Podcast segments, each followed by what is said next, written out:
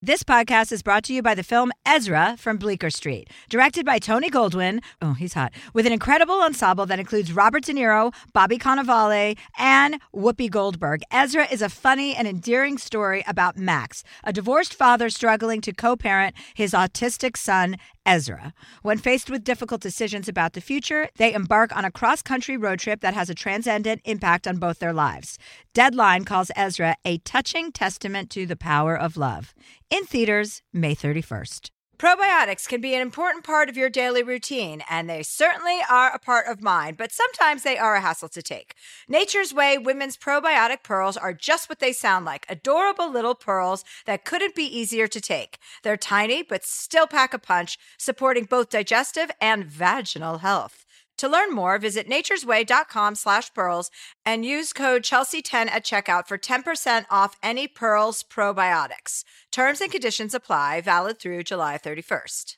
Looking for hair removal tools that not only deliver smooth results, but also empower you with a sense of complete control? Enter Conair Girl Bomb, your secret weapons for smooth, sleek results made just for women. From the ultimate Girl Bomb grip and professional grade blades, you don't have to compromise and settle for less.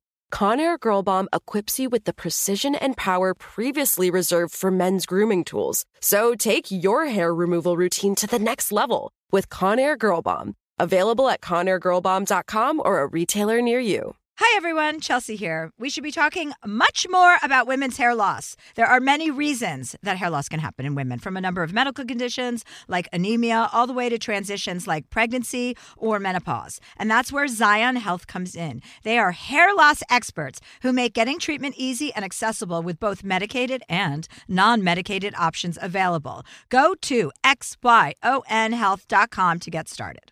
We all know how important it is to get a good night's sleep. I know that if I don't sleep for eight hours a night, I am not as sharp. From memory foam mattresses that hug in all the right places to hybrids that keep you cool all night long, Leesa's mattresses offer exceptional comfort and support at every price point.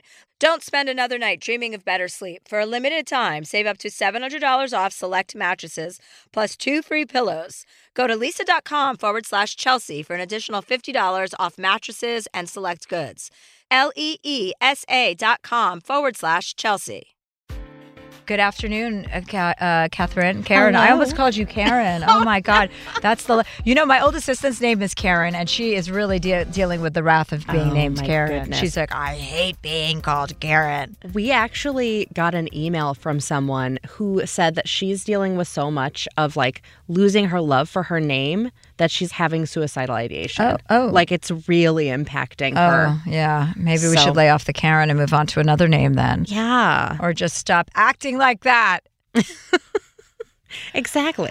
So, how's everything going? What's going on in your world? Wow. So I and my husband actually put our first offer in on a house. Oh, congratulations. That's Thank you. exciting. Yeah, we're shopping and it's all very new and sort of confusing, but Oh, that's exciting. Yeah, That's fun. super stoked. We found a, a cute place in Altadena, which feels very far away, but thankfully That's where I sell my breast milk in Altadena. hmm Excellent. Yeah, vaccinated and horny breast milk. You can find it there. That's exciting, Ka- uh, Karen. Congratulations. Well, thank you. I hope you get the house. Thank you. Yeah. And but you're still doing renovations on the house you oh got yes, year, and right? they came in with what began as one estimate has ballooned into a completely different number. So my business managers sent me an email last week that sounded like I was an four years old. um, um, they were like Chelsea in all caps. How can you possibly think this is an acceptable budget? I was just like, fuck off. I'm like, God, they're just such alarmists. You know, Yeah. everything is so. Meanwhile, you know, you can never trust anything with budgets and contractors. I don't know what I'm doing. I mean, I've lost all, like, I used to be so excited about projects. Now I'm just like, whatever. Joe's re- renovating his house. I'm renovating my house. So we've been in a rental for almost a year Wow. together, which is nice. It's like a little nice landing spot, Yeah. but it's in Beverly Hills. And I told you about all the plastic surgery faces I Mm, see walking mm-hmm. around. That I don't like that. That looks like my future, and I'm not down with, you know what I mean? Well, you still look like yourself, thankfully. You don't look like plastic surgery. Well, thank you because I haven't had plastic surgery, so I hope I fucking don't look like that.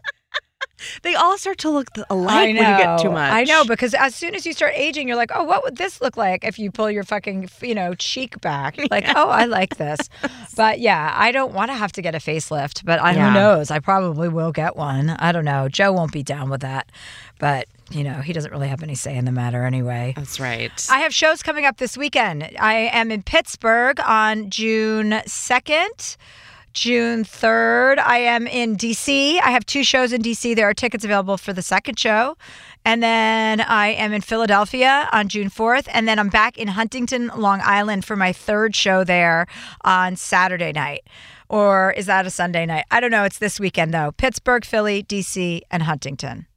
Amazing. And my boyfriend is going to be with me. Ooh. Yeah, because he's directing my special, so he's going to be there, and I'm going to drag him on stage.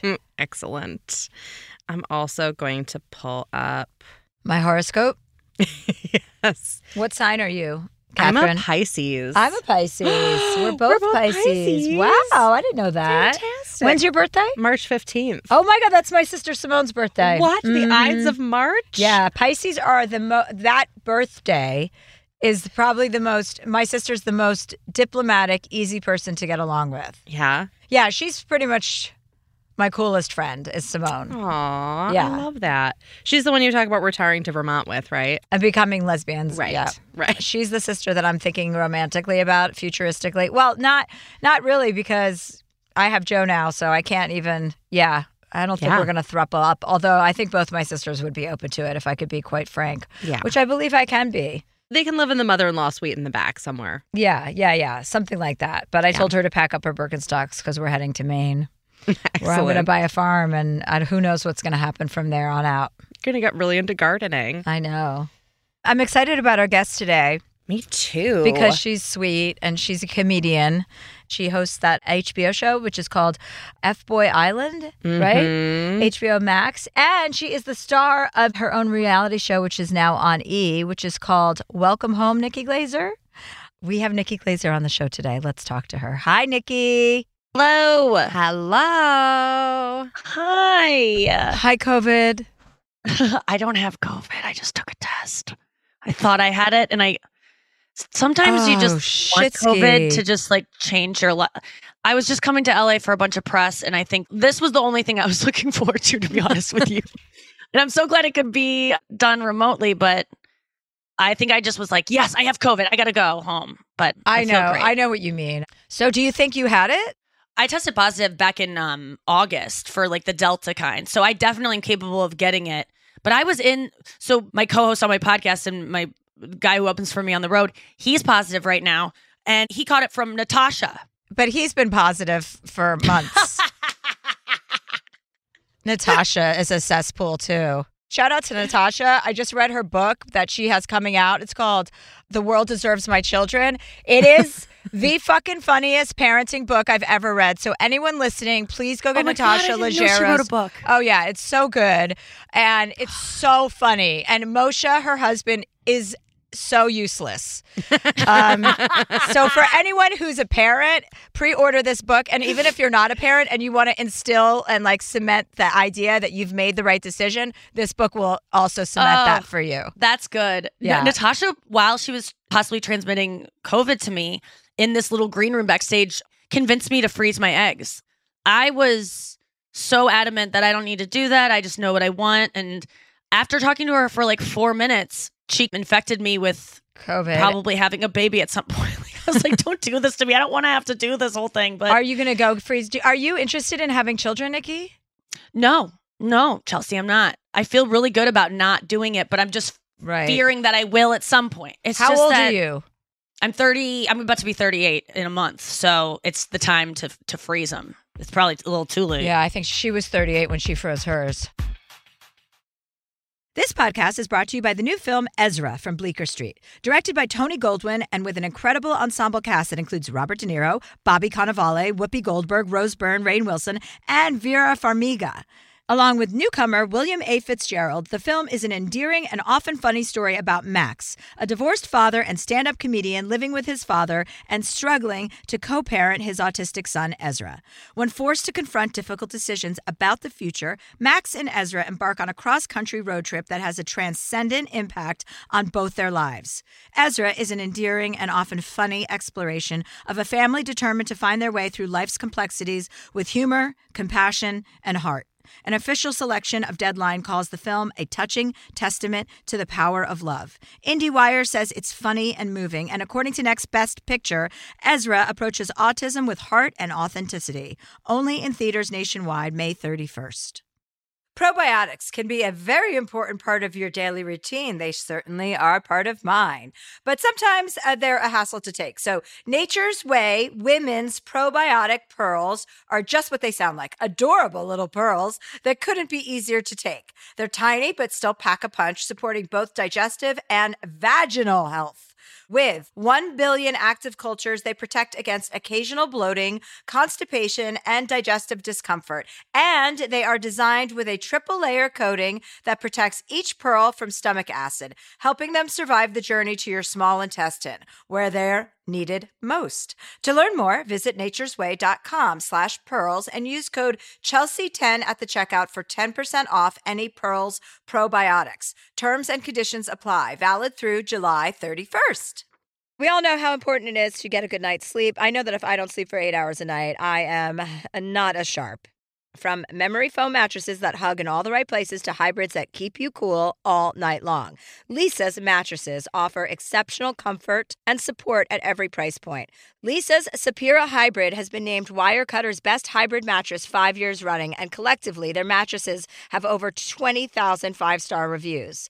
Delivery is free, returns are easy, and you have 100 nights to try out your mattress in the comfort of your home. Don't spend another night dreaming of better sleep. For a limited time, save up to $700 off select mattresses plus two free pillows. Go to leesa.com forward slash Chelsea for an additional $50 off mattresses and select goods. L E E S A dot com forward slash Chelsea. I bet you're smart. Yeah, and you like to hold your own in the group chat. We can help you drop even more knowledge. My name is Martine Powers.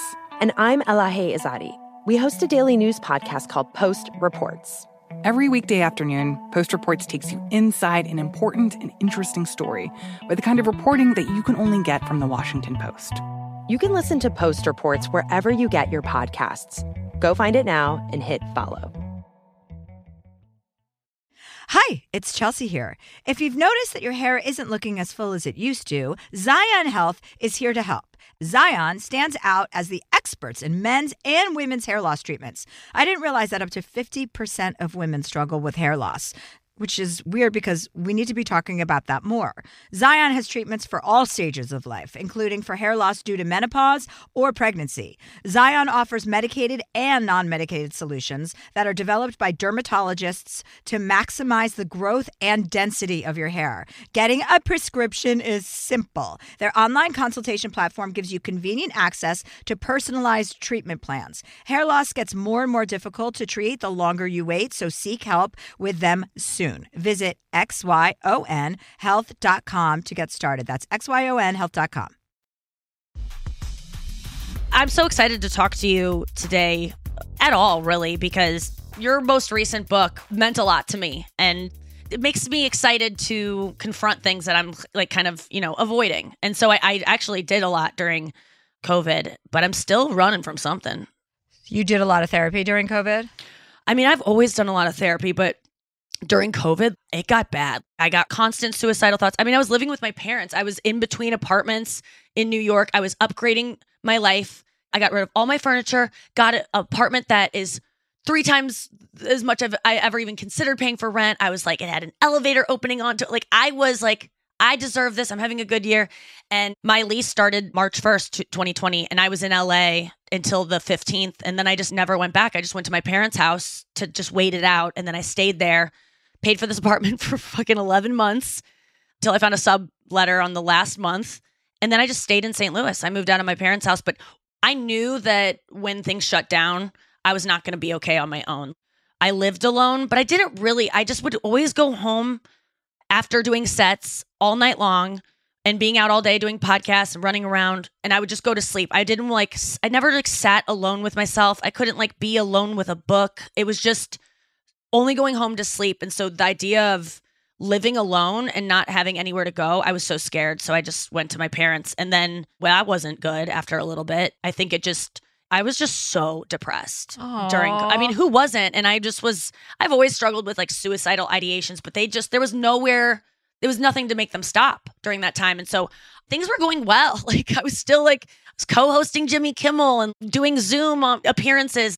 People still remembered me. It wasn't like I was I think initially I thought I was scared of being forgotten or something, but it just di- didn't matter. That's the other thing. Is like my parents being like, "But you're killing it. Things are great. Why do you want to die?" And I just like, I just, I just do. And so I think that forced me to to get help. I got in recovery for my eating disorder, which became uh, loud and clear during COVID because there was nothing else. That one I had been bearing forever, and so that was, I think, what got me to a place I am now, where I um brutally honest, even though I was before, you know, like as a comedian, you're just like, I just say everything and I share everything, but I wasn't really being honest. And now I think looking at how terrible my food situation was and my relationship with it, it like really, it forced me to like get help. And that was the one that was always like, I quit drinking, I quit smoking weed, I would quit everything else. But that was like, I don't want to give up binging and starving and all that. And then I finally had to give that up. And that's where it gets all the all the feelings come in and then there's no stand up that's another drug right. like just going on stage and getting just these little like dopamine hits doing podcasts do it like i just filled my life with podcasts. That's why i started doing it fucking four times a day. I was just like there i can't just do nothing. What do people do yeah, yeah. Well, I mean, you know, I feel like you're not alone. A lot of comedians are out there projecting onto the world their honesty when they are hiding things underneath that. Yeah. Like that, you know, I can relate to that for sure personally. The thing is, everyone has their shit. It's not like you're the only one struggling with something, you know? So it feels very lonely when you're experiencing an addiction, but it's so common. Yeah. I think I have to talk about like the reality of what my eating disorder looked like because I would say, you know, oh, I would binge, but like, what does that really look like? What does that mean? I'm also like a, a, thinner woman. So people go, okay, sure, I'm sure you bit. What is, and I would say, oh, I wake up in the morning and there's like seven protein bar wrappers because I've starved all day and I eat throughout the night. There were really like 17. Like that's the kind of honesty I'm talking about where it's like you you say something shocking and honest, but what's the reality is it was thousands and thousands of calories that I was putting in and then I'm the same way of like I can kind of cold turkey something and, and put these like really hard limits on myself and stick to them. But to me, something else just pops. For me, something else pops up to fill that. So with bulimia, when I was throwing up, I just kept getting mouth acne that just would, no matter how much I scrub my face afterwards, brush my teeth, I just couldn't. And I could, it was a vanity thing where I go, okay, well, I can't throw up anymore because this is fucking giving me gigantic volcan like volcano acne around my mouth. So then I go, okay, I'll run f- six miles every day, no matter what. And then I fucking sprain my leg, and then I'm like, okay, well then I'll just starve all day and call it intermittent fasting, and then uh, suddenly it's uh, something that I can. I can get away with being anorexic now and just call it intermittent fasting. Like, this is awesome. So it, I just kept finding ways. And I think when COVID hit, I just, I really had this moment where I woke up in bed and there were all these protein bar wrappers because that's all I was living on was these protein bars and just starving all day and just trying to figure out what to do all day so I didn't eat.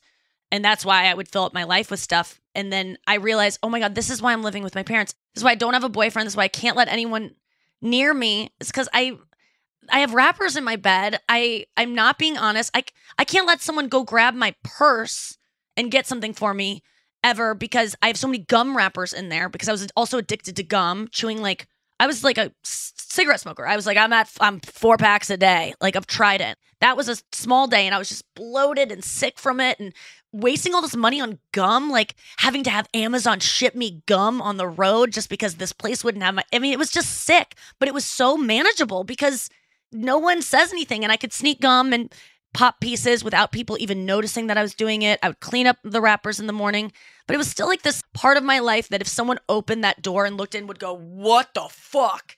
And I think my reality show now is a response to having nothing to hide. Like you can go in my purse now, you can go in my closet. It's a mess, but there's not food wrappers. There's not You're not going to find throw up stains in my toilet. There might be like shit stains, but that's like an appropriate thing to be in the toilet. You know, like I still have shameful things, but it's not the things that I'm deeply ashamed of and hiding. There's nothing I'm hiding anymore. So I think I always wanted to do a reality show, but I was like, I can't because I'm not, it would be too hard to hide everything. And what if they found out this one thing and behind my back the producers started a storyline and and it came out because you don't really have con- as much control as you'd think you have but at this point i was like oh well they could find anything and i'm just like yeah all right well i do that that's fine Yeah, that's a good way to keep yourself honest.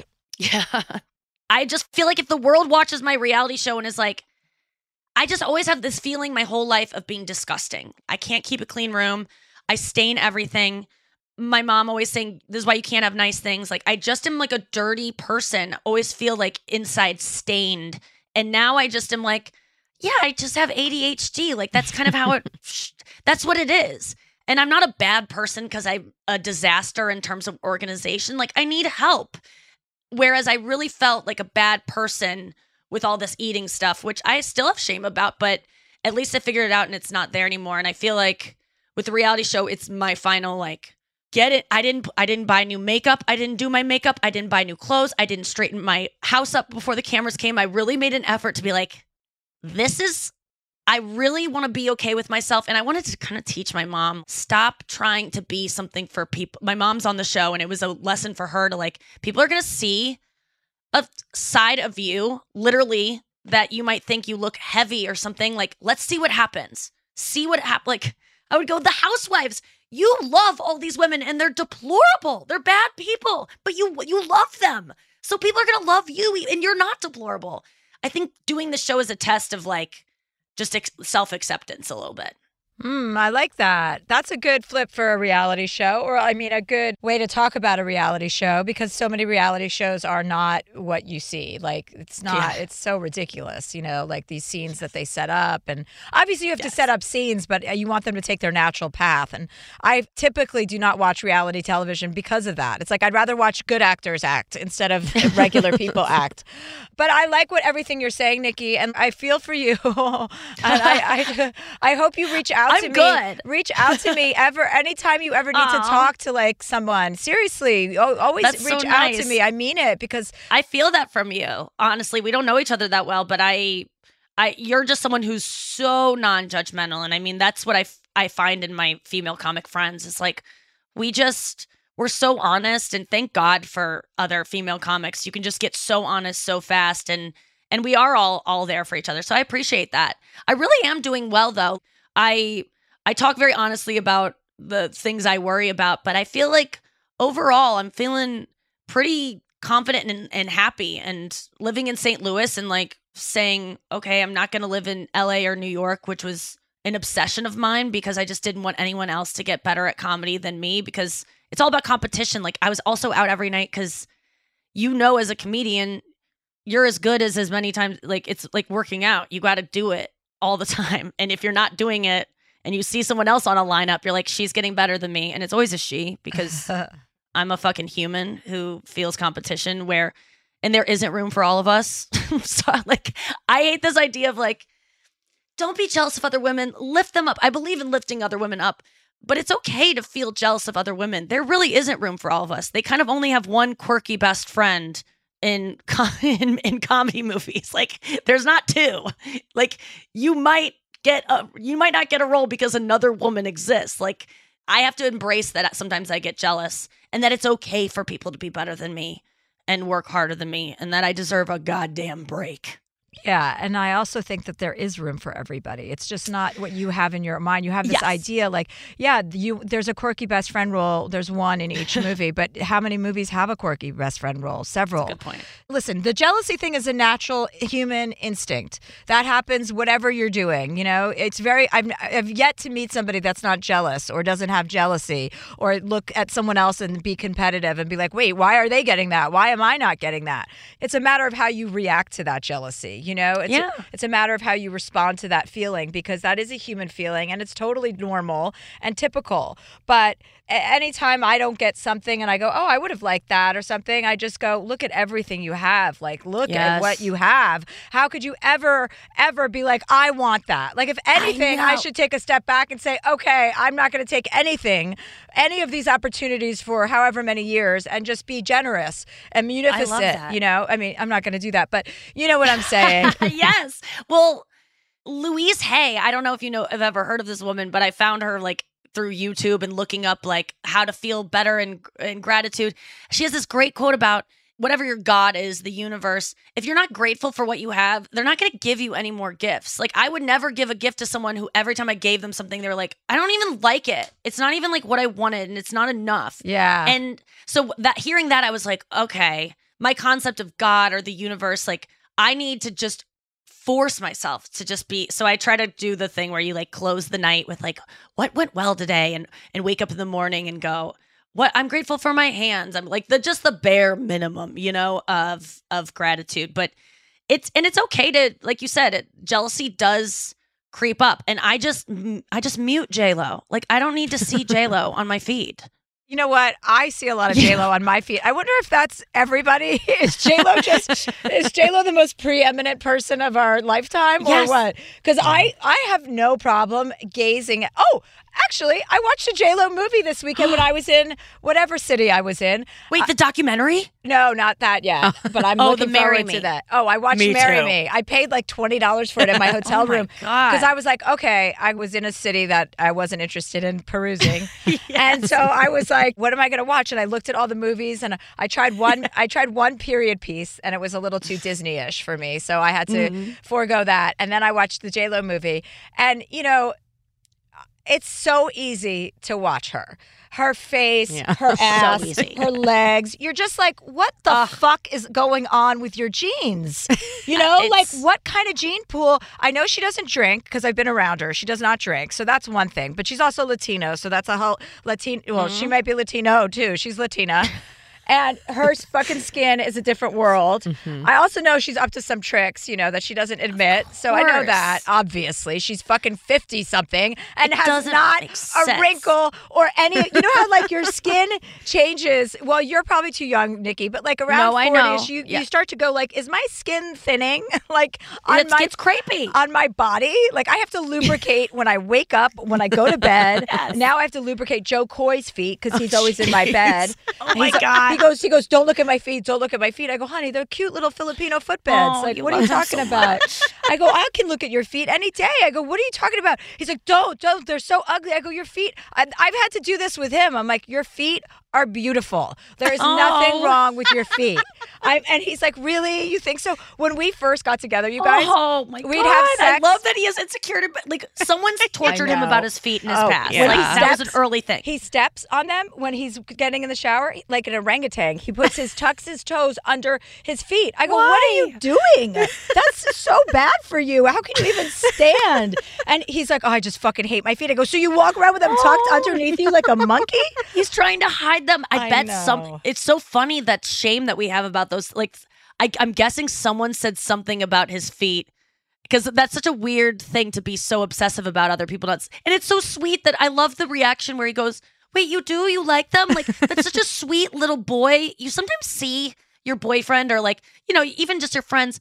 Just if you shrunk them, like the way they move or the way you go, that is a four year old. It's so sweet. I'm obsessed with you and Jo Koy. Can I? I know you've just talked about it ad nauseum, but I'm obsessed. Thank you. We I need mean, to- I guess. I am so come on, girl. Like I am so happy for you. It's you know people love to talk about Chelsea and Jo Koy, the comedians, being like, it's a thing. It's just a.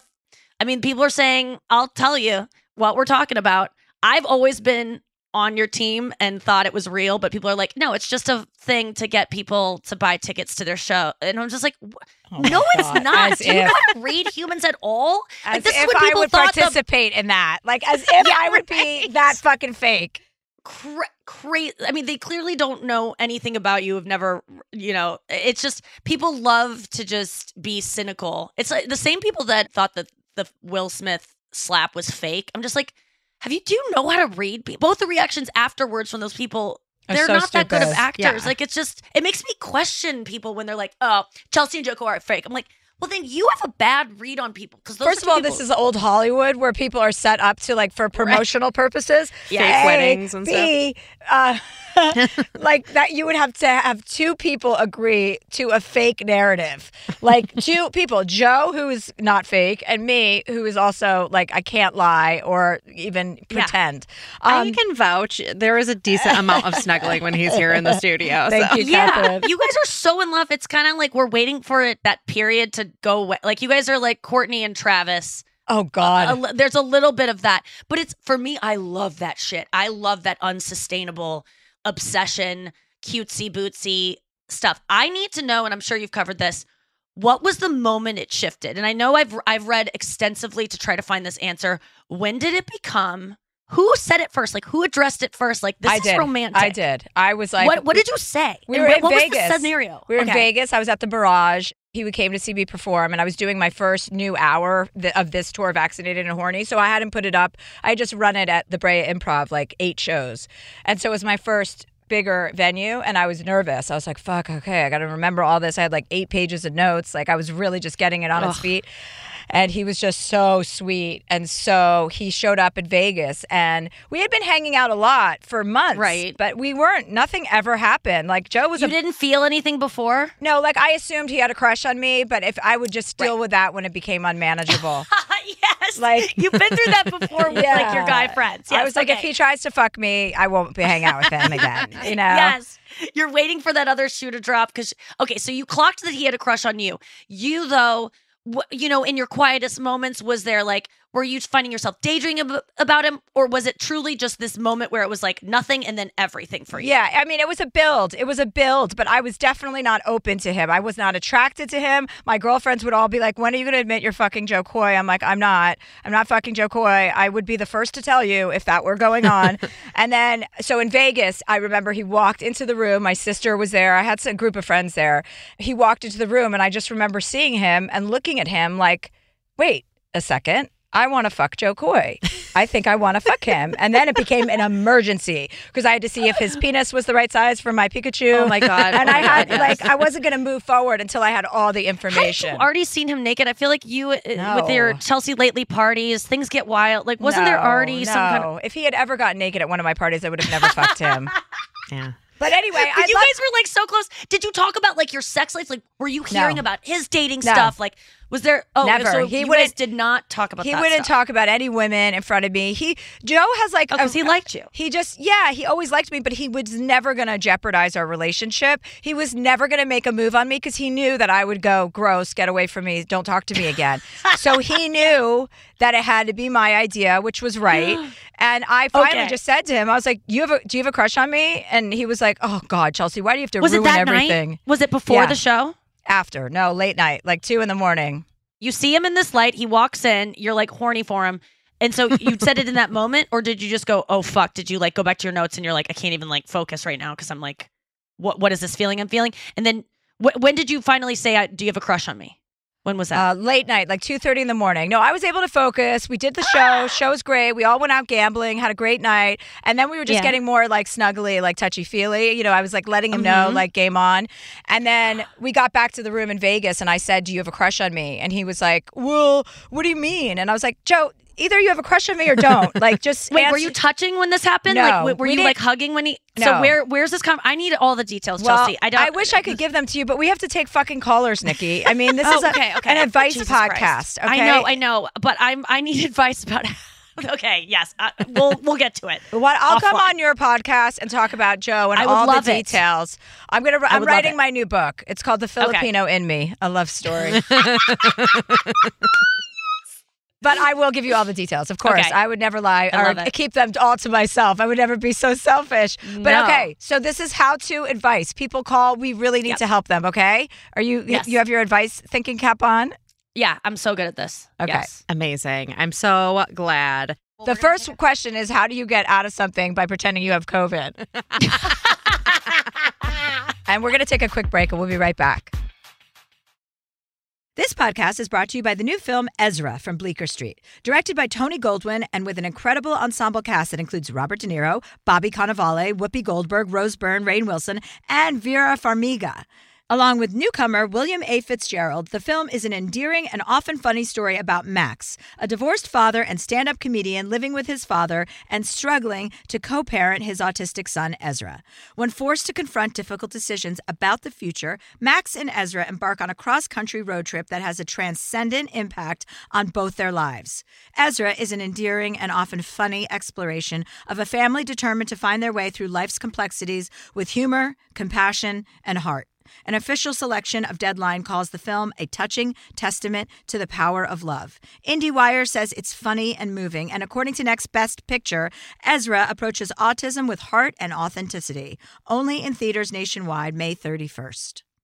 Probiotics can be a very important part of your daily routine. They certainly are part of mine, but sometimes uh, they're a hassle to take. So, Nature's Way women's probiotic pearls are just what they sound like adorable little pearls that couldn't be easier to take. They're tiny, but still pack a punch, supporting both digestive and vaginal health. With 1 billion active cultures, they protect against occasional bloating, constipation, and digestive discomfort. And they are designed with a triple layer coating that protects each pearl from stomach acid, helping them survive the journey to your small intestine, where they're needed most. To learn more, visit naturesway.com slash pearls and use code Chelsea10 at the checkout for 10% off any Pearls probiotics. Terms and conditions apply. Valid through July 31st. Good sleep should come naturally, and with the new Natural Hybrid mattress, it can. A collaboration between award winning mattress brand Leesa and home design icon West Elm, the Natural Hybrid is the culmination of the two companies' shared values premium materials, meticulous craftsmanship, and sustainable practices. Made with natural latex, responsibly sourced natural wool, and environmentally safe foams, the Natural Hybrid elevates your sleep sanctuary, indulges your senses, and supports a greener tomorrow. Plus, when you purchase the Natural Hybrid, you're also helping fuel Leesa's work with shelters and those in need. Since 2015, Leesa has donated more than 40,000 mattresses to ensure children and families have a safe place to sleep. Visit leesa.com forward slash Chelsea to learn more. That's L E E S A dot com forward slash Chelsea. The 2024 presidential campaign features two candidates who are very well known to Americans. And yet, there's complexity at every turn. Criminal trials for one of those candidates, young voters who are angry. The Campaign Moment podcast from the Washington Post gives you what matters. I'm Aaron Blake, and I'm covering my 10th election cycle. My colleagues and I have insights that you won't find anywhere else. So follow the campaign moment right now, wherever you're listening. Hi, it's Chelsea here. If you've noticed that your hair isn't looking as full as it used to, Xyon Health is here to help. Xyon stands out as the experts in men's and women's hair loss treatments. I didn't realize that up to 50% of women struggle with hair loss which is weird because we need to be talking about that more. Xyon has treatments for all stages of life, including for hair loss due to menopause or pregnancy. Xyon offers medicated and non medicated solutions that are developed by dermatologists to maximize the growth and density of your hair. Getting a prescription is simple. Their online consultation platform gives you convenient access to personalized treatment plans. Hair loss gets more and more difficult to treat the longer you wait, so seek help with them soon soon. Visit xyonhealth.com to get started. That's xyonhealth.com. we're back. Yeah. Yay, we're back. Thank God. oh my God. Thanks, God. We're back with Nikki Glaser and my wonderful co host, Catherine. Hi. And we are going to start taking questions and callers. Indeed. Our first question comes from Haley. This all leans very F boy centric today, Oh, so we're keeping it on theme, Love on it. brand. Haley says, Dear Chelsea, I've been in a new relationship for six months and it's going great. He shows me he cares in thoughtful ways every day and really challenges me in all the ways I want to be challenged by a partner. Shortly after we started dating, he had to go to California for a month. We talked on the phone for hours every day and really got to know each other. While he was away, we would send each other what I like to call quote, self portraits, which I knew he was saving to his hidden photos folder. About a month ago, I asked him about the self portraits and if I could look through them. I'm not sure what prompted me to ask. I think it was mostly out of vanity, but also I liked the idea of him having them in a private folder for himself. He quickly told me I couldn't, and I asked if I was the only girlfriend in that folder. He immediately got defensive and tried to tell me that asking him to do anything about the contents of the folder would be an invasion of his privacy. His response took me by surprise, since I haven't made any specific requests in that regard. I haven't cared for a boyfriend this deeply before, but I'm put off by how sketchy he's acting about this folder. I don't expect him to, quote, erase his past, his words, not mine, but knowing that he had those photos of me made me feel special. Now I feel like I'm an option, even though his actions tell me I'm not. His reaction that day felt very contradictory to the man that I'm with, and I don't know what to do. Haley. I'm sorry. So they he moved to California. Did I miss something? Are they? He's back. Like, yeah, they just spent like a month apart. Oh. But that was when she was like sending him these, let's say, nudie photos. and how long have they been together? Six months. Yeah, six, six months. Somebody's a better listener than the host. I'm really trying. yeah, that's a big red flag. First of all, because Mm. those are pictures of you in there. So are you not allowed to see the pictures of you, regardless of what other photos he has? Like that's a big red flag. Well, so I think he, he because she said his own words were erase my past. Uh-huh. He must have definitely given some indication that there were other girls in that folder and he didn't want her to see those other girls. Is that like exes. Catherine, is that- That's what I had assumed. And now, upon like, I've read this so many times, but somehow Yeah. reading it out loud, I'm like, maybe there are other current girls. Yeah, in exactly. that Absolutely. folder. The current girls, or first of all, if there were ex girlfriends, it's completely reasonable and the right thing to do to go, oh, I'm going to delete these now that I'm in a relationship with you. Like, that would be Yes. disrespectful to be jerking off in your spare time to your ex girlfriends. Like, the folder should just be of you if you're dating him. And it's totally normal and fine for you to ask to see that. Like, there's nothing Yeah. wrong with that. And the fact that he said no, yeah, that's a big red flag. Like, I wouldn't trust this guy at all. Yeah, you're absolutely right. It means there's current stuff because if she's cool with like, okay, I understand you have your exes, he could go, okay, I'll I'll delete him right now. This is a good moment to do that. Yeah. Done. But the fact that he got weird about it, either he wants to hold on to those, which shouldn't be that important to him, or something else is going on. It, this sucks. I I hate this kind of moment where everything's great except this one thing. Mm. I wouldn't mind a guy keeping ex photos. I kind of get horned up for him. I like to like see them. but You like to see his exes? Yeah, she would. She his would. exes or I your bet. own exes? his exes, like I like seeing like old like the hot ladies he's had in his past. It really like horns me up. But it's basically what what she wants. And if he's not willing to give her that, that sucks. Mm. Yeah. It's not a good sign. It's a it's a it's a big red flag.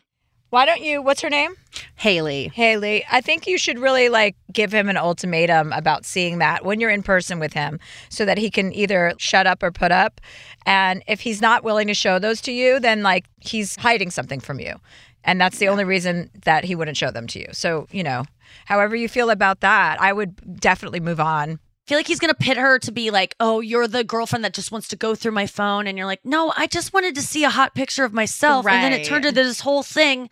Right. I am only asking, and this is only important to me because you're being so weird about it. I don't care about anything else. I trust you, but this reaction is leading me to not trust you, and I can't get over it until until you make this right. And if you can't, bye. yeah. If you don't trust my reaction, you should trust the fact that if there's nothing unreasonable in here, I won't be Yeah. upset. Yes. Too bad Yes. there's not dates on photos, right? In that folder, would there be dates? Oh, no, yeah. there wouldn't be though, or would that? Be? No, you can see it in the metadata. Like Oh, if you oh, look yeah. Well, there you go. Yeah. you should Sneakily. steal his phone if he doesn't give it to you, and fucking look through it, and then you'll get your answers. Yes. Face ID can work wonders when someone is sleeping. I have a no problem with people going through each other's phones. I think that's fine. Me neither. No, there's nothing to hide. I think you shouldn't have anything to hide. It's kind of, but it's kind of like the NSA thing of like, I'm always like, who cares if they're listening at my conversation? I've got nothing to hide. And people are like, well, because they can like make up stuff to incriminate you. They can t- use your stuff that you're innocent with. So it's a matter of sometimes I get worried that the person might invent something of all the data they're collecting on me and and get insane about it. But yeah, I generally I've whenever I'm trying to hide my phone from someone, I, I've got something to hide. It's never because it's like it's just for me. It's Yeah. because I don't want them to know a part about myself that I'm trying to keep from them. Yeah. I think that's a good point. I was just actually talking about guys who don't put their girlfriends on their Instagram or their wives. And they do it as like, I'm just honoring like her privacy. Like No. they're comedians that work the road and they go, I just like my wife just she's a private person. It's like, no, you want to present as a man that doesn't have a wife. Yeah. When yeah. you're on the road, when girls look you up and they go see you at clubs, it's like this whole thing of like, I'm just being a good guy. Like I just you know, it's like it's such bullshit. One of my best friends has a girlfriend. He and his wife got a divorce. He's been dating this girl for like probably 2 years. They live together. He has never posted a photo of, a photo of her on his Instagram except to close friends, which means like not everybody. I'm just like, "You you're hiding her." I do understand. There's this whole storyline in the show, The Ultimatum, that I'm watching right now. Of like, yes, when you're an influencer and you post a picture, especially when you're a girl and you rely on male followers, if you post a picture of your boyfriend, you lose you lose followers because men are just like, I guess I can't have her now. Like it was ever an option for them to get you. So I understand like it's a branding thing. Even when I post something saying I have a boyfriend, I feel like less likes, just le- like people are just like not into it. Whereas guys, when they're like, look at my hot girlfriend, everyone fucking love. They get so much more. I definitely get, I still get disgusting DMs when I post about Jo and me. I will still get DMs saying, I want to put my cock in your asshole. Like, I can't wait to fuck you. so it's not, Oh, good. I I'm mean, glad I'm that they'll having never an- go away. I have quite the opposite experience because people love, people seem to love our love story. Well, the people who believe it anyway. Um, and, and, and, and men, it hasn't stopped men from telling me that they're going to fuck me. So I think men like to tell women nice like me that they're going to fuck me Isn't because nice they be know they're never going to fuck a woman like me, you know? So they like to Yes. write that down anonymously because obviously. Okay, what's what do we have next, Catherine? So our next is a caller. This is Brooke. Is this a picture of Vladimir Putin? Um, is this? Who is this that? is actually um, Boris Karloff as Oh, Yes, we're looking at Catherine's sweatshirt. Dracula. This is Oh. actually done by uh, a friend of mine, Jonah Nimoy, and it's Oh, just, shout out he does all this cool art. Jonah Nimoy. It actually does look like Vladimir. I guess Dracula and Vladimir Putin have a similar look on their face, so that works out perfectly. Uh, well, Brooke is on the phone with us today. We Oh, have yeah. callers who call in. So she says, Dear Chelsea, my wife and I have been together for about 10 years and married for five. Her sister, Megan, is married with two kids and one dog. Megan and her family have poor hygiene. They appear to have no awareness of the issue, and the rest of my wife's family has never brought it to their attention. Their dog is about 11 years old, and quite frankly, his physical needs are neglected. He's never bathed, his fur is matted, and he seems to have an underlying skin condition. He smells, his nails are long, he has anxiety, and he barks incessantly. Despite all this, my wife and I have watched the dog numerous times in the past. When he comes to our house, we bathe him immediately. It's a chore because he's not used to it, and he's, it seems to be quite painful for him to be touched in certain areas. Oh, I know. baby. We do our best to groom him, but it has become impossible due to the severity of the matted fur. He needs professional intervention. I watched him for five days by myself last year, and after that, I set a boundary that I would not do it again. It was hard to look at him. As someone who suffered emotional and physical neglect as a child, it is particularly triggering to see him and to feel powerless to intervene without creating family drama. My wife has asked me repeatedly to not say anything to her sister about the dog, and until recently, I've reluctantly agreed. Last week, Megan asked my wife if I could watch the dog again. They do not want to hire someone. I stuck to my guns and said no. My wife made some excuses instead of communicating the underlying concerns, and this kind of indirect communication is the norm in her family. Instead of accepting no as an answer, Megan proceeded to ask more specific questions about the excuses my wife had made and proceeded to guilt trip me via my wife, saying things like family helps family. I got upset and I decided, with my wife's approval, to text her directly. I provided a list of three reasons why I did not want to watch her dog. I told her that I wanted to speak honestly and directly, even if it would upset her. The reasons were one, the dog is not bathed. Two, its nails are very long, and I just spent a lot of money refinishing my 100 year old hardwood floors. And three, he barks incessantly, which makes it difficult for me to work. Megan freaked out. She called my wife and her entire family, sobbing profusely, misstating my words. I did not say anything that was not true about the dog, nor anything that her other family members are not saying behind her back. My wife and the rest of her family are distancing themselves from me and my comments in an effort to soothe Megan. My wife thinks I went too far. Megan's telling her family that she no longer wants to see me or my wife ever again. My in laws feel I owe Megan an apology. I disagree and stand by my words. I wish everyone could speak directly, but it's not the way they operate. What should I do moving forward? Brooke. And she's here with us today. Hi, Brooke. Oh, hi. It's so funny. I was listening to this email. By the way, this is Nikki Glaser, Hi, Brooke. our special guest. Hi. Hi. And Catherine, you've spoken to, our producer. Yeah. I was listening to this letter and you kept referring to your wife, Megan, wife, Megan. And I'm like, there is no way a straight man is calling into this podcast. this has got to be a woman. I was like, that would be like so ridiculous. Yes. Megan, although I think is actually the sister in law, correct? Correct. So thank you for your time. What's the update? What's the what, what's going on right now with this? Same no communication, you're being kind of ostracized? A little bit, yeah. So I realized when I was rereading that that I was pretty. I I think I was pretty angry when I wrote it, and now I think I'm just exhausted. Right. So, so that's uh, that's the update from me. Is just I'm ready to move on from this issue, and I think I was I was pretty upset, and now I just you know nobody's a bad person, but I, I just want to figure out how to move forward from this event in a way that is I don't know how to repair it. So, yeah, what's happening now, I think, is that no one from my wife's family has had direct communication with me, with the exception of her mother, who sent me a short text saying, We hope that you come to Passover, the Seder, uh, which was Friday. She hadn't had any communication with me in the couple of weeks leading up to that. My wife's sister had agreed to go to the Seder, knowing that I may be there, but I did decline to go because I felt like it would be really tense and if the purpose of attending would be to celebrate or you know and be with other people i didn't feel like that purpose would be achieved by my my presence so i didn't go and that's pretty much where we're at What a what a bummer. Such a bummer. I mean, talking to you for this short period of time, like you can tell that you're a pretty rational, regular, you're not like a hot-tempered kind of person.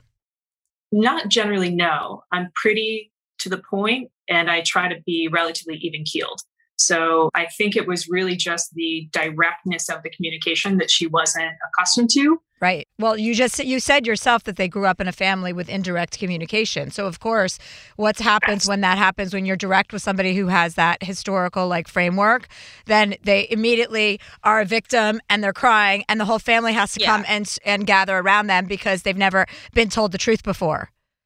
yeah Yes. That's exactly it Well, it's it's almost like you you look at these kind of family dynamics and they're incapable of telling the truth. It's not even like they know the truth and they're denying it. It's they cannot and they cannot take any accountability. There's zero accountability that this family can take. What I'm wondering what was the sister's response to the dog is dirty. It barks incessantly. It has skin issues, all of these things. Was there any like no it's not like what was that response? Yeah, and and part of the reason I think why my correspondence to her was a little bit snarky, admittedly in parts, was I wanted her to ask herself that question of when was the last time that I that I gave my dog a bath? Because truthfully, I have bathed it much more often than she has.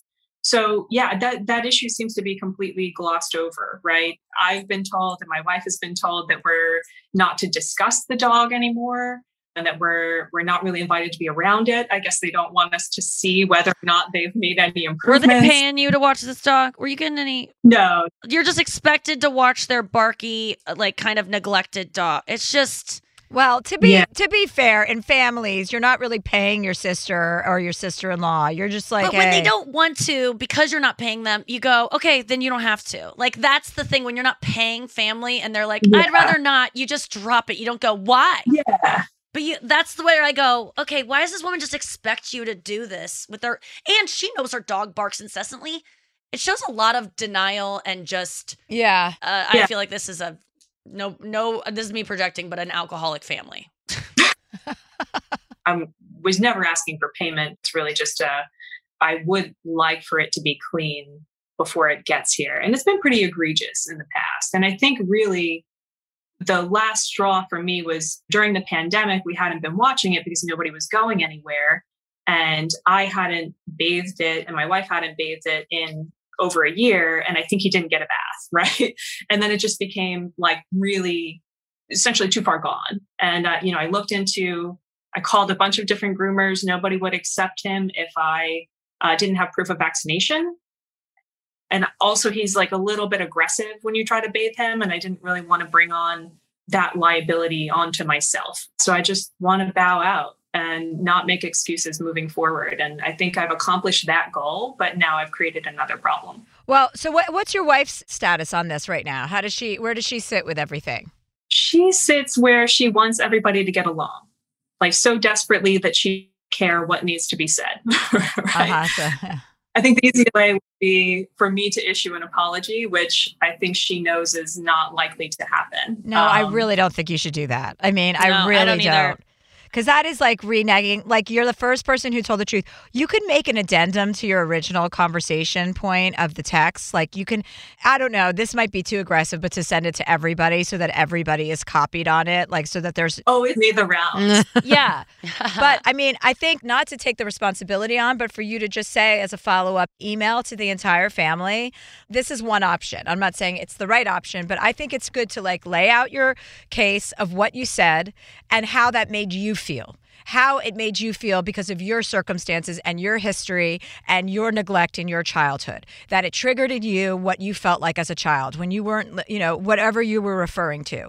And you take ownership of that. So it doesn't take away what you say being what you mean, but you're taking responsibility for it. So it's not putting it on them. You're like, these are all the ah. things that really upset me because of stuff that I went through during my childhood. And I can't be around it. It's too upsetting. It's too upsetting to see a, a, anything anything being neglected. And quite frankly, not having a bath for over a year is neglect. You can put that in any other term that you want, but that's what it is. So there's ways to say this in a nuanced way so that you're really showing how much you care. I know how important this family is, not only to my wife, but to me. I want us all to get along too. And me coming out and telling you how I feel, let me give you some more context about why it was such an issue. And we can move on from this in one of two ways. Like, we don't have to ever discuss the dog again. You don't have to listen to anything I say, and you can continue doing what you do, but just don't expect us to watch your dog. It's too painful for me, you know? And it doesn't have to be that dramatic, but it can be yeah. nuanced enough so that you're being reasonable and you're taking accountability for your feelings. And then they can do whatever they want with that and ended on a note saying, I would love for us to move forward as a family. I'm really sorry that my directness cut you in this way, but I had to be honest. That's a promise I made to myself a long time ago that I would not look away in the face of neglect. And without pointing finger, finger, finger, you already said it. They already know it. I think you made your point so that you're not going to be, you know, burdened with that watching that dog again. But it would be better if they actually did something and actually sat because sometimes you say something and you remove it. Like, I like that you didn't go to Seder. Like, I like that you didn't go to that dinner because they're just now they just have to like, like sitting and thinking about what you actually said. Like, there's no way she's looking at her dog, not going, "Fuck, is he neglected? Why haven't I bathed him?" Mm-hmm. Or why hasn't yeah, someone bathed him? Yeah, I like the idea of maybe sending an email to the entire family because they have they've read my initial correspondence. I did send another text to my wife's sister asking her to have a conversation and she didn't respond to me. She responded to my wife saying, I don't I don't know what a conversation would do. I, I don't want to speak to her again. But I, I kind of like involving other people because they're involved anyway. Yeah. So, right. The more the merrier. Yeah. well, and I think, too, at the end of the day, there is a dog that's not getting the care that he needs. Like, whether it's because he has a, a skin issue or whatever it is. I mean, obviously, there's also neglect happening. I wonder, do you, do they love this dog? They do. Yeah. Okay. It's really, it truly is a lack of awareness. It's not that they don't love it. I mean, it spends a lot of time with them. It's not a bad dog. It just, you know, it's a little anxious and it's dirty. Well, that's also um, something good to say. Like in yeah. the letter, like it's very clear to me that yes. you love your dog. That's right. very yes. obvious. What is less obvious is the care that he's receiving, and that hurts me to watch it. Keep bringing it back to how it makes you feel instead of being like you're a fucking bad mother obviously right you can't i wonder since they since they love the dog, it's probably not an issue of like, well, maybe we rehome this dog. In some instances, it might be, but maybe it is something like, I also really care for your dog. You know, can we pay for him to go to the groomer? You know, once a year or once every six months or once every three months or whatever. Like maybe there is some sort of compromise you can have there where it's like we'd love to see this dog getting the like veterinary treatment he needs and i don't know if that's something that you want to provide for you know your sister-in-law's dog but I would. I feel like they wouldn't accept it. yeah and, and, and that and the fact that they just closed down the dog talk like this isn't about the dog anymore like they're not gonna i always find that whenever i'm dealing with a situation like this where i kind of know i'm in the right and i have to apologize to make things right just so people can get along. It's always really helpful in these kinds of emails. And i think chelsea said coming from a your place like why you got triggered what your background is with it so that they can just kind of go yeah that's her issue and then everything can be fine even though you know. But starting out the email and this is just a trick of apologizing don't make any buts of like i did this but like i like it you said rereading that i was very angry and i might have said some things in a way i didn't want to say it so take accountability for maybe your tone maybe how you could have approached things those things will go so far in making this kind of amends Yeah. where you put up a boundary of just saying where you could have maybe done things differently that will just give them something to grasp Yeah. onto other than she's just wrong and she's just kind of like placating us and um yeah because you can find something that you would have done differently which is a, a a beautiful thing that you're able to do even though you're fucking right yeah, that's absolutely true. And I think that's a good point because I think the way that I wrote the message a couple of weeks ago is not the way that I would write it today. And I think I was responding to being upset that no wasn't an acceptable answer and we couldn't just on and, you know, the, the history of this issue.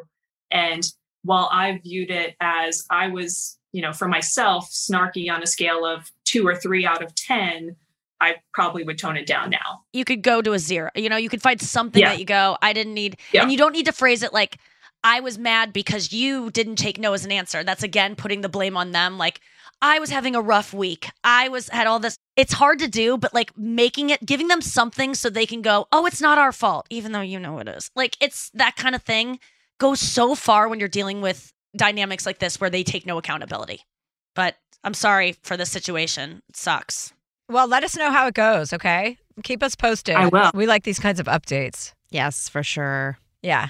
Thank you for your time. I really appreciate it. Uh, thanks, Brooke. Good luck Thanks, with Brooke. everything. Thank you. bye Bye. Brooke was so normal and cool Yeah. that you know her family's a fucking mess. yeah You know? oh totally. she's got to be the level-headed one I'm so bad. I always just take sides. You know what I mean? I immediately take a person's side, even if that, that's the only story side of the story I'm hearing. I'm like, Yeah. I'm like I believe you, and they're the worst. and uh, you just want your partner to like kind of turn their back on their family when they're being s- irrational too but that family dynamic is so locked in especially when it's one where they're just dealing with denial no accountability no apologizing like her wife is probably struggling with separating from that but it just sounds like in the long run this stuff is going to keep flaring up and there's going to have to be a- a moment of like okay i can't be around you guys anymore unless you get honest. It's tough This podcast is brought to you by the new film Ezra from Bleecker Street, directed by Tony Goldwyn and with an incredible ensemble cast that includes Robert De Niro, Bobby Cannavale, Whoopi Goldberg, Rose Byrne, Rainn Wilson, and Vera Farmiga. Along with newcomer William A. Fitzgerald, the film is an endearing and often funny story about Max, a divorced father and stand up comedian living with his father and struggling to co parent his autistic son, Ezra. When forced to confront difficult decisions about the future, Max and Ezra embark on a cross country road trip that has a transcendent impact on both their lives. Ezra is an endearing and often funny exploration of a family determined to find their way through life's complexities with humor, compassion, and heart. An official selection of Deadline calls the film a touching testament to the power of love. IndieWire says it's funny and moving, and according to Next Best Picture, Ezra approaches autism with heart and authenticity. Only in theaters nationwide, May 31st. Probiotics can be a very important part of your daily routine. They certainly are part of mine, but sometimes uh, they're a hassle to take. So, Nature's Way women's probiotic pearls are just what they sound like adorable little pearls that couldn't be easier to take. They're tiny, but still pack a punch, supporting both digestive and vaginal health. With 1 billion active cultures, they protect against occasional bloating, constipation, and digestive discomfort. And they are designed with a triple layer coating that protects each pearl from stomach acid, helping them survive the journey to your small intestine, where they're needed most. To learn more, visit naturesway.com slash pearls and use code Chelsea10 at the checkout for 10% off any Pearls probiotics. Terms and conditions apply. Valid through July 31st. Good sleep should come naturally, and with the new Natural Hybrid mattress, it can. A collaboration between award winning mattress brand Leesa and home design icon West Elm, the Natural Hybrid is the culmination of the two companies' shared values premium materials, meticulous craftsmanship, and sustainable practices. Made with natural latex, responsibly sourced natural wool, and environmentally safe foams, the Natural Hybrid elevates your sleep sanctuary, indulges your senses, and supports a greener tomorrow. Plus, when you purchase the Natural Hybrid, you're also helping fuel Leesa's work with shelters and those in need. Since 2015, Leesa has donated more than 40,000 mattresses to ensure children and families have a safe place to sleep. Visit leesa.com forward slash Chelsea to learn more. That's L E E S A dot com forward slash Chelsea. I bet you're smart. Yeah, and you like to hold your own in the group chat. We can help you drop even more knowledge. My name is Martine Powers. And I'm Elahe Izadi. We host a daily news podcast called Post Reports. Every weekday afternoon, Post Reports takes you inside an important and interesting story with the kind of reporting that you can only get from the Washington Post. You can listen to Post Reports wherever you get your podcasts. Go find it now and hit follow. Hi, it's Chelsea here. If you've noticed that your hair isn't looking as full as it used to, Xyon Health is here to help. Xyon stands out as the experts in men's and women's hair loss treatments. I didn't realize that up to 50% of women struggle with hair loss which is weird because we need to be talking about that more. Xyon has treatments for all stages of life, including for hair loss due to menopause or pregnancy. Xyon offers medicated and non medicated solutions that are developed by dermatologists to maximize the growth and density of your hair. Getting a prescription is simple. Their online consultation platform gives you convenient access to personalized treatment plans. Hair loss gets more and more difficult to treat the longer you wait, so seek help with them soon soon. Visit xyonhealth.com to get started. That's xyonhealth.com. Our next question comes from Liv. She says, I need some tough love. I started secretly seeing my company's chief technology officer last summer, and I work in our HR department. LOL. He mm-hmm. currently lives in Florida, and I live right outside of NYC. Our company is based in Manhattan, so he comes into the office frequently for work and meetings. I've also gone down to Florida to visit him. We go out to work happy hours and functions together. We sneak off on dates, just the two of us, and I stay at his hotel or he stays at my place when he visits. I know I'm in love with him and we get along so great, and I've brought up taking things to the next level because I can see and would love a future and a real relationship with him. I also want to mention that I'm 25 and he's 42, and he's never been married and has never had children. The age difference isn't an issue for us, but I'm having a hard time figuring out what he wants out of this, and he's the master of giving me vague answers when I ask. He's told me he likes me a lot and he's really an awesome guy, but am I being a pushover and just letting him dictate the relationship? Should I continue just casually seeing him whenever he's in town for work? Should I give him an ultimatum? I'm scared that if I push him too hard, he'll shut down and end what we have going on, which isn't what I want. Also, if we end up together, should we tell the company? Some days I wish I was strong enough to tell him to go kick rocks, and other days I want him to put a ring on my finger. What would you do in my situation? Liv. Well, Nikki, would you like to go first?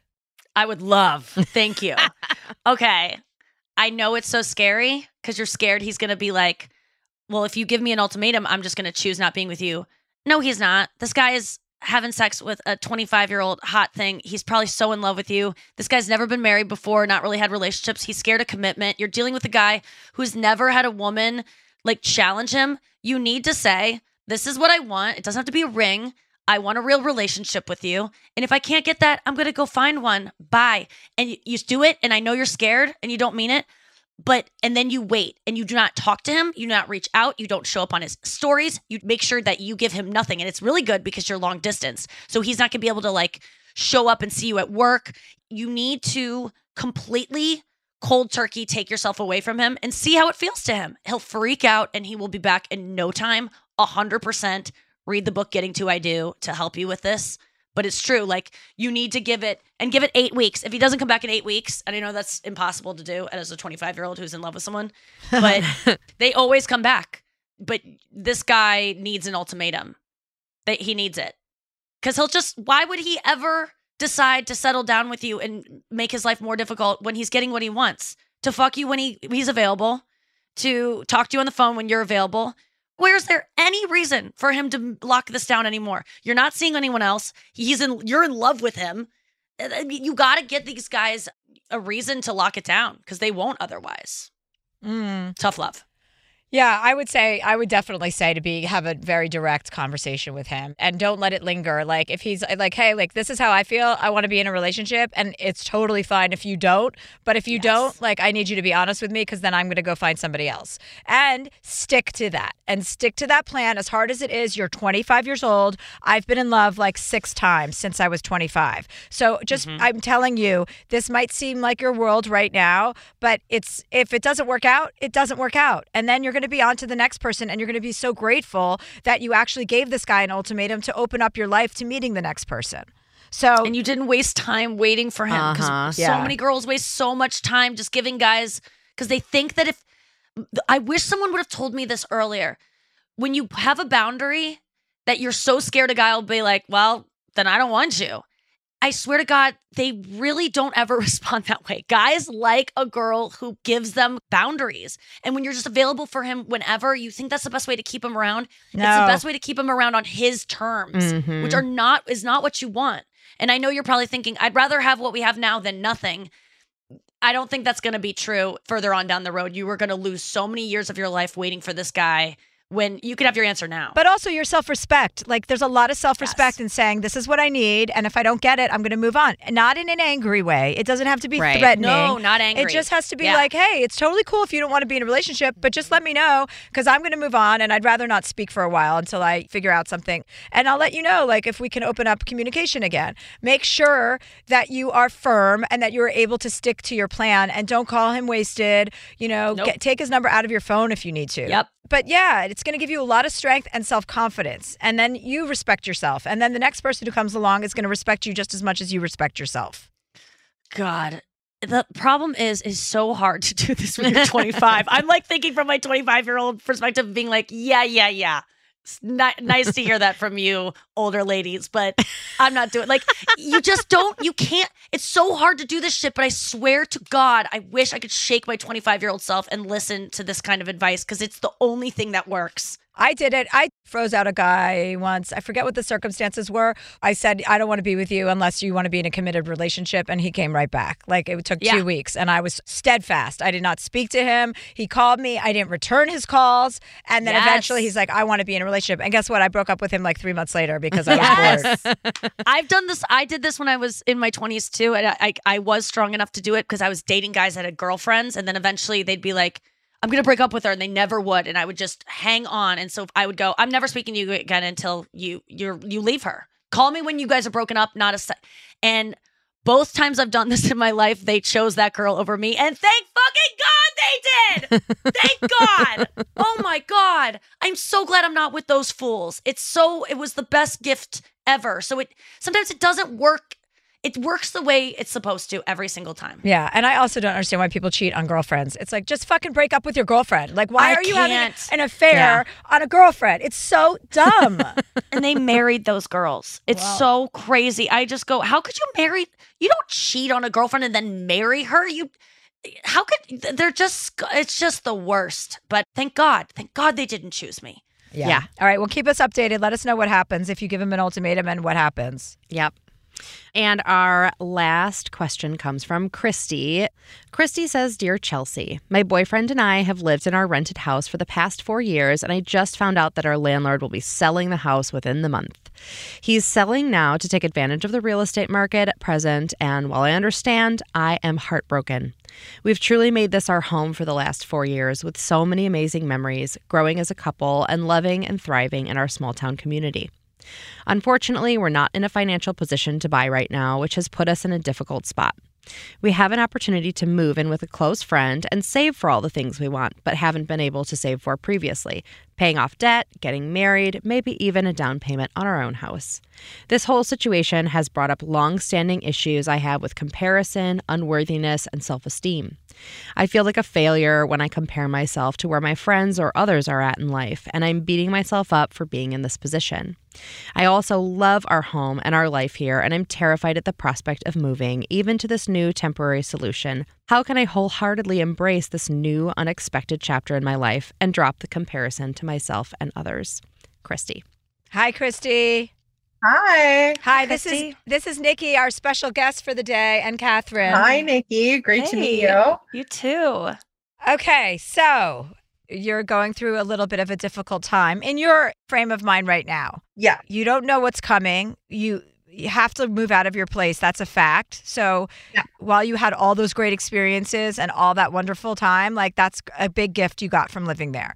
So you take Yeah. that with you to this next thing instead of being like, ah, but I'm going to miss it. I'm going to miss it. It doesn't matter. It's time to move on. So the sooner you accept reality and stop resisting reality, A, you're going to be happier. You're just going to understand, like, okay, this is moving forward. That was the past. And you want to be in the present moment and be optimistic about the future.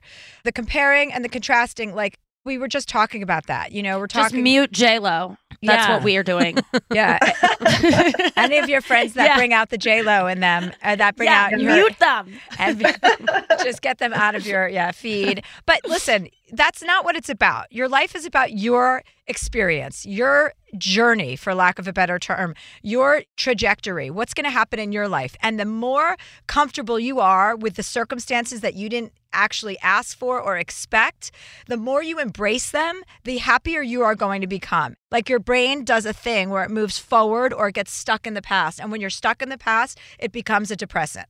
And when you're only thinking about all the good things you had, instead of like, that was great, I'm going to take all of those experiences with me to this next place. You have a huge opportunity to get everything you got out of that last place, but own this place because of this opportunity that's coming up, right? Totally. Yeah. I think since like the past two weeks when this news broke to us and everything, like I definitely went through the motions of grief a lot, like grieving our place, grieving our time here, kind of feeling angry at the situation. But now I'm like, okay, this is our reality. And what I'm grappling with now is just like not comparing myself to where other people are at and just kind of like accepting where I'm at because I do play the comparison game big time and I'm trying to step away from that and just like like you said embrace like this is what I'm doing now this is a great opportunity but it's it's so hard for me to not play that comparison game basically How old are you, Christy? I'm 30 So, I mean, there are plenty of people in their late 20s, 30s, even 40s who, especially because of the last two years that we've all been through, are like living at home with their parents, which is totally fine. But, like, I think this comparison, a lot of it is like a lie on social media that, like, everybody's buying a house, everybody's having kids, everybody's getting married and having a great time. Like, we post our, hi- it's our highlight reels, you know? So, Yeah. you might find that you have an even better time now that you're moving in with this friend that you and your boyfriend both adore and you're having a great time. So make a highlight reel too. Yeah, make a highlight reel and also like exercise like not going online and looking at that shit. Just mm-hmm. just It's give yourself a period of time. Like you're not going to believe how much happier you are if you're not scrolling through Instagram. Chelsea, you're so right, but it's so hard to do that. I think when people say like, "Oh, just take take a break from that stuff." My thought when I hear that is, "Well, I'm still going to know it's there. I'm still going to think about it and it's still going to be there. It doesn't change." But I swear to God, when I started muting people, I would get triggered by a girl's skin. I would get triggered by a girl announcing she got a special on some kind of thing or wh- whatever. I started muting literally everything that would trigger me on just and just accepting that I'm getting triggered by this dumb thing. And when it's not there, when you're not seeing it on your feed, it doesn't exist. It really mm-hmm. doesn't. You think it's going to permeate your your mind even when it's not there. I swear to God, there used to be a girl that me and my friend used to send each other stuff of hers and like, how can her skin look so good? How does her life look so perfect? We used to torture each other about how perfect she was. And one day I muted her, and I swear to God, I for I don't even know she exists. And I used to be obsessed with her. And it really muting does work. It's this thing that you go, no, that can't work for me. I'll still remember it. It takes time, but it works. And honestly, I'm listening to your story about having a good boyfriend, like a boyfriend you love, being in a place for four years that you made look so cute and that you loved so much. And I'm getting jealous of you. Like I'm finding things about you. Then I see your fucking luscious locks and just your the, the ability for you to even call into a podcast and have the courage to share a, a vulnerable story and then get on and talk to some celebrity. Like all of this stuff is stuff that your friends that you're comparing yourself to could not do any of that. Uh, honestly, like there are things about you that I'm getting jealous of right now. So th- that is to say, like, be grateful for the things that you do have. And truly, I promise you, I know it just sounds like just bullshit when people are like, that's just like their highlight reel. That's not really their lives. It really is. Go through your own Instagram feed and look at how much how, how much you are lying on it and you'll understand that because I try to put things out there like so honestly. I've gone through my feed before and been like jealous of myself. when I really go back and I go, wait, your hair didn't look that that was just like you put it all to the front. My skin looked so good then that you put a filter on it. Like we're lying. So look at really mute, muting people is a key and just try it and see if it works. And I bet it will. You're so right. Like even just the other day, I was talking with my boyfriend. And I was like, maybe I'll just deactivate my Instagram for a little while and just chill and do this move and kind of like get into the groove of things and like enjoy it. And he was like, why not? Like, just live your life. Like, do this next chapter. It's going to be good. He's always like, just vibe, like, just relax and vibe. I like that. need Just judge. vibe. That's I love good. this Yeah, guy. You're so lucky to have this guy. I'm jealous, honestly. And if you don't have to be on Instagram for your work, get the fuck off it for just a break. That is awesome that you even have that uh, ability to do that. Try it. That's so fun. Yeah, I honestly might. I know. I think you should. We're going to order you to. It's a mandate. You're going to have to do it because seriously, like the immediacy of it starts to fade. The first 24 hours might be like, oh, you'll reach for your phone and then go, oh, wait, I'm not doing that.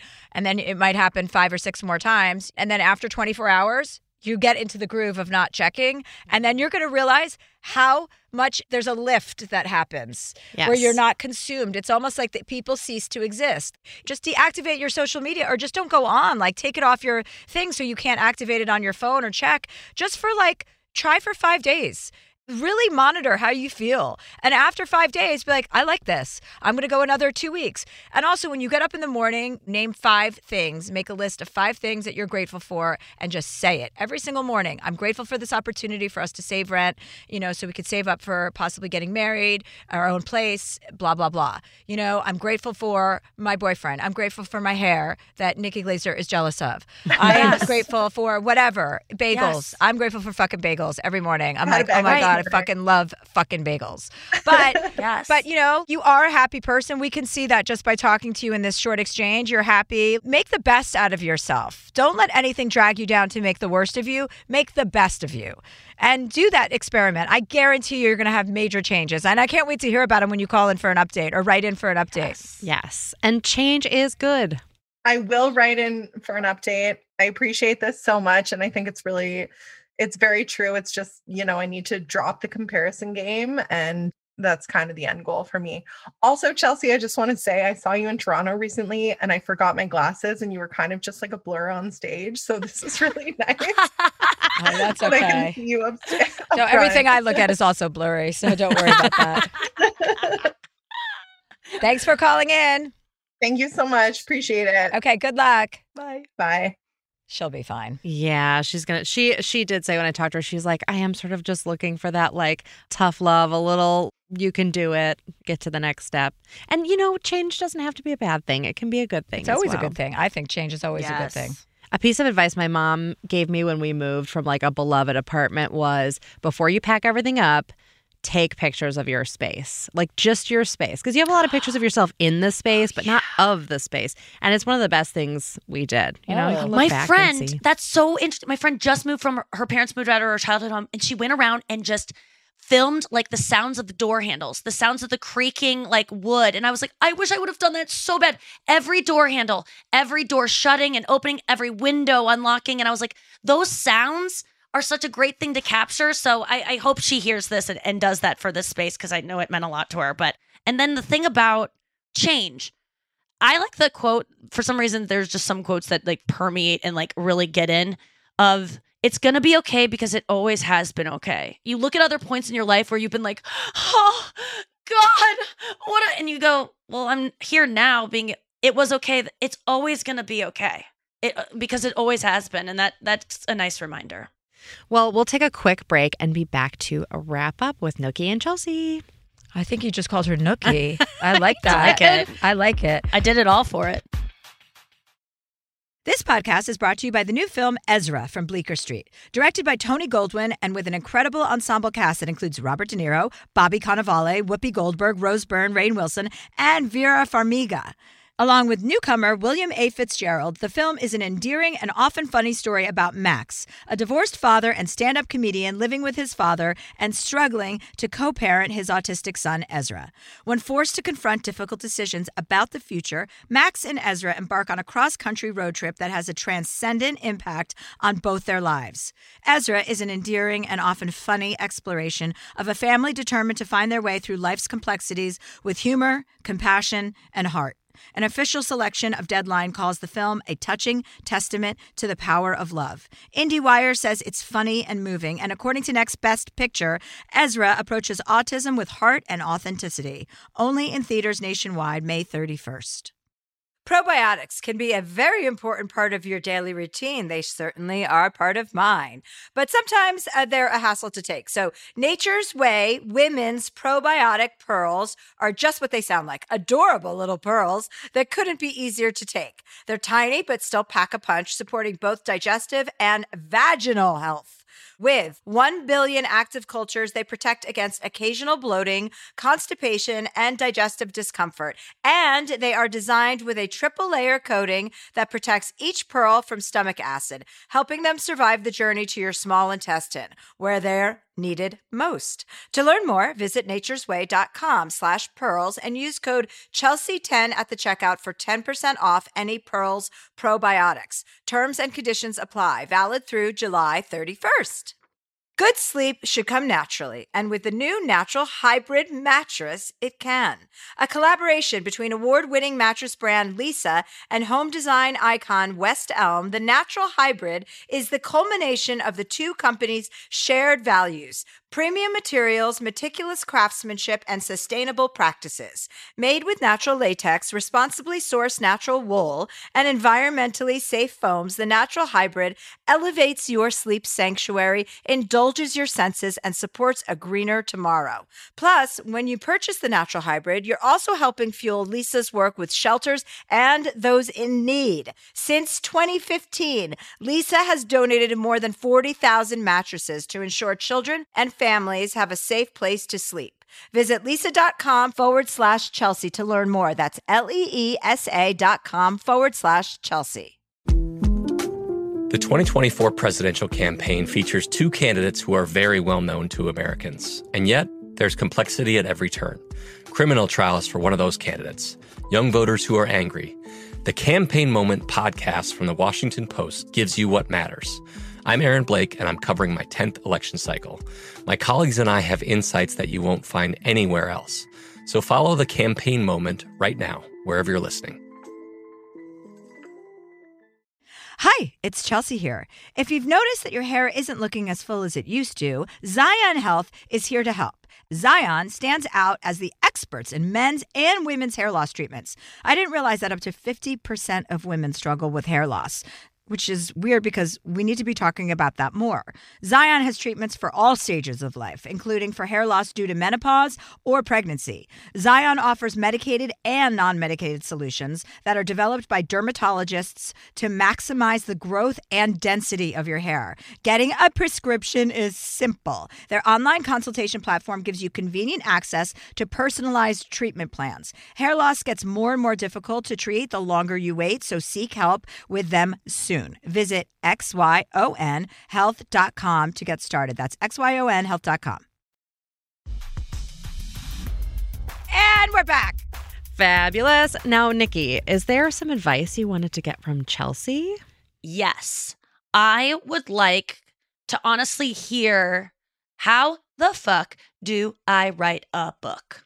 Oh, you just got to start writing one, girl. you just got to open your computer and start. That is the biggest hurdle is just start it and mm-hmm. write and just give yourself an hour a day, 30 minutes, whatever you can handle initially and then you get into it. You start to get into it because I just did this the other day cuz I was like my book agents were like, "Oh, we need a book proposal." I'm like, "A book proposal? I fucking written 6 New York Times number 1 on. bestsellers." I'm like, "Just go Really? yeah, well, I'm not doing that. Get but anyway, out. I'm like, I'll Yeah. write the book and I'll fucking sell it. So you just have to start writing. I just opened my computer and I just literally wrote the title, The Filipino in Me, a Love Story, Chelsea Handler. And I started writing. and I wrote two paragraphs. And they're not going to ever end up like those are the first two paragraphs of my book. But once you just start, it flows. It comes, it comes. But you have to give yourself the avenue. You just have to open that Yeah. document and say, and write a title and start and it will come to you. You're a prolific performer, a comedian, a writer, like you're a creator. The first hurdle is the biggest hurdle, and then it all kind of works itself It's just out. starting. Yeah, and it's you know what's so great about it, Nikki? You're going to appreciate the cleverness and craftiness of that artistic endeavor because it differs from stand up, yet it feeds they both feed each other. You know, my books always turn into a stand up special and then turn into like a TV show that I want to develop or and Yeah. and and, they, and a stand up tour. So like yeah, just you know that it all works in that kind of creative circle and it all goes together and then you're going to just you're going to get into it. I know you will. What about from your first book to your book you're writing now? What would you have told yourself when you started that first book that you maybe didn't know that you've learned from writing so many? Just the more authentic you are, you know? Like there's so many people that are going to relate to your stories. I mean, my first book was about one night stands. I just did it was Yeah. called My Horizontal Life a collection of one night oh, I stands. remember. Yeah. And my last book, it was a life will be the death of me, a complete evolution from my 20 year old self to my 40 year old self, and like self awareness, self discovery, self exploration, all those terms. And I was so into learning about writing and about sentence structure and about storytelling that I was soaking it all up. You know, I would write and then I my editor and I worked really closely together to edit like 3 hours every morning once I had everything down on the page and I couldn't get enough of it because like I understood what certain phrases were, what words were, what, how you use a clause, like when do you use a like an M dash versus an N dash. All those little things. It's Yeah. fun to learn the use of language. That's why I'm Mm. such a I love language. Like I love words. If I don't know a word, I have to look it up. I can't go Same. on. Yes. So I think anyone who has a real like love of language, which I think every comedian does, enjoys the process of writing a book. All right. All right. It sounds like you just do it. You, You got to just just it. start it. Start it today. Open your computer and just start. I mean, I have started is the problem. like it's just hard for me. I'll I'll write like a ton and I'll send it to like I have a woman that I kind of hired to like help me structure it and and and help me figure out what the theme is and all this stuff. It's just painful. I like stand up because I just get on stage and start talking and the jokes kind of come out. Like I don't ever sit down and write and I think it's just being okay with being uncomfortable. I'm just getting I've uh, structured my life so I'm never uncomfortable anymore and I just do what I want and writing a book is is just as uncomfortable as starting stand up and I just have to be open to it. Yeah, well, I would argue that if you're not uncomfortable, you're not growing as much as you could be. Totally. You know, you have to be uncomfortable. Yes. Yes. Okay. I'll get uncomfortable. I'll do it. Okay. That I mean that's kind of yeah, I just wanted just do it. Like there's no trick. just put on your Nikes and put on your Nike shirt that says just do it and then act like you're Serena Williams and write that fucking book. all right. All right. It's as simple as that. It's simple. Ugh. It's simple, easy breezy. Well, this was just a delight, Nikki. This was awesome. So much fun. Oh my god, I love you guys. Yeah, this was great. Thank you so much for your time today. Thank you so much for having me. And you can catch Nikki's show on E. Her reality show's on E. She's also on tour. It's called One Night with Nikki Glaser. You can get tickets at nikkiglaser.com or probably Ticketmaster, right, Nikki? Yep. Yep. Yeah. And then my podcast I do every day, Monday through Thursday. Okay, and where can people find your podcast? It's just uh, you uh, anywhere you get podcasts. It's called the Nikki Glaser Podcast, and there's tons of episodes. But it's one of those podcasts that you can just jump in. You don't need to like listen to back ones. I think a lot of people don't listen to new podcasts because they're like, oh, how am I going to catch up? Just jump in and join us. It's me and my roommate, just and my producer, just like hanging out and talking and sharing and being really, really super honest. And it's funny and it's real, and I just love it. So. Nikki Is that your roommate in St. Louis? Yeah. Well, he moved out. He's he's still in the same building, but he got a girlfriend, so he moved out. So now I live alone. But yeah, Andrew Collin. Oh, okay, cool. All right, cool. Thank you, Nikki. I'll see you soon. Thank you, Chelsea. Thank you, Catherine. Bye, guys. See you soon. Bye. Take care. So if you'd like to ask Chelsea a question, email us at dearchelseaproject at gmail.com. This show is sponsored by BetterHelp. It's a simple truth. No matter who you are, mental health challenges can affect you, and how you manage them can make all the difference. That's why everyone should have access to mental health support that meets them where they are and helps them get through. BetterHelp provides online therapy on your schedule. It's flexible, simple to use, and more affordable than in person therapy. Connect with a licensed therapist selected just for you. Learn more at betterhelp.com. That's betterhelp.com. Here's an important life tip. It is absolutely essential that you always know where to find a delicious sandwich at a moment's notice. Usually the answer is as easy as Jimmy John's. You know you're always getting some good sandwiches because they make them with fresh baked bread, premium quality meats, and hand sliced veggies.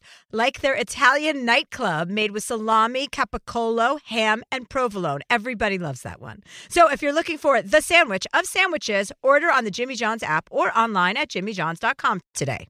Looking for hair removal tools that not only deliver smooth results, but also empower you with a sense of complete control? Enter Conair Girl Bomb, your secret weapons for smooth, sleek results made just for women. From the ultimate Girl Bomb grip and professional grade blades, you don't have to compromise and settle for less. Conair Girl Bomb equips you with the precision and power previously reserved for men's grooming tools. So take your hair removal routine to the next level with Conair Girl Bomb. Available at ConairGirlBomb.com or a retailer near you. Hi, everyone. Chelsea here. We should be talking much more about women's hair loss. There are many reasons that hair loss can happen in women, from a number of medical conditions like anemia, all the way to transitions like pregnancy or menopause. And that's where Xyon Health comes in. They are hair loss experts who make getting treatment easy and accessible with both medicated and non medicated options available. Go to xyonhealth.com to get started. Probiotics can be an important part of your daily routine, and they certainly are a part of mine, but sometimes they are a hassle to take. Nature's Way Women's Probiotic Pearls are just what they sound like adorable little pearls that couldn't be easier to take. They're tiny, but still pack a punch, supporting both digestive and vaginal health. To learn more, visit naturesway.com slash pearls and use code Chelsea10 at checkout for 10% off any Pearls probiotics. Terms and conditions apply, valid through July 31st.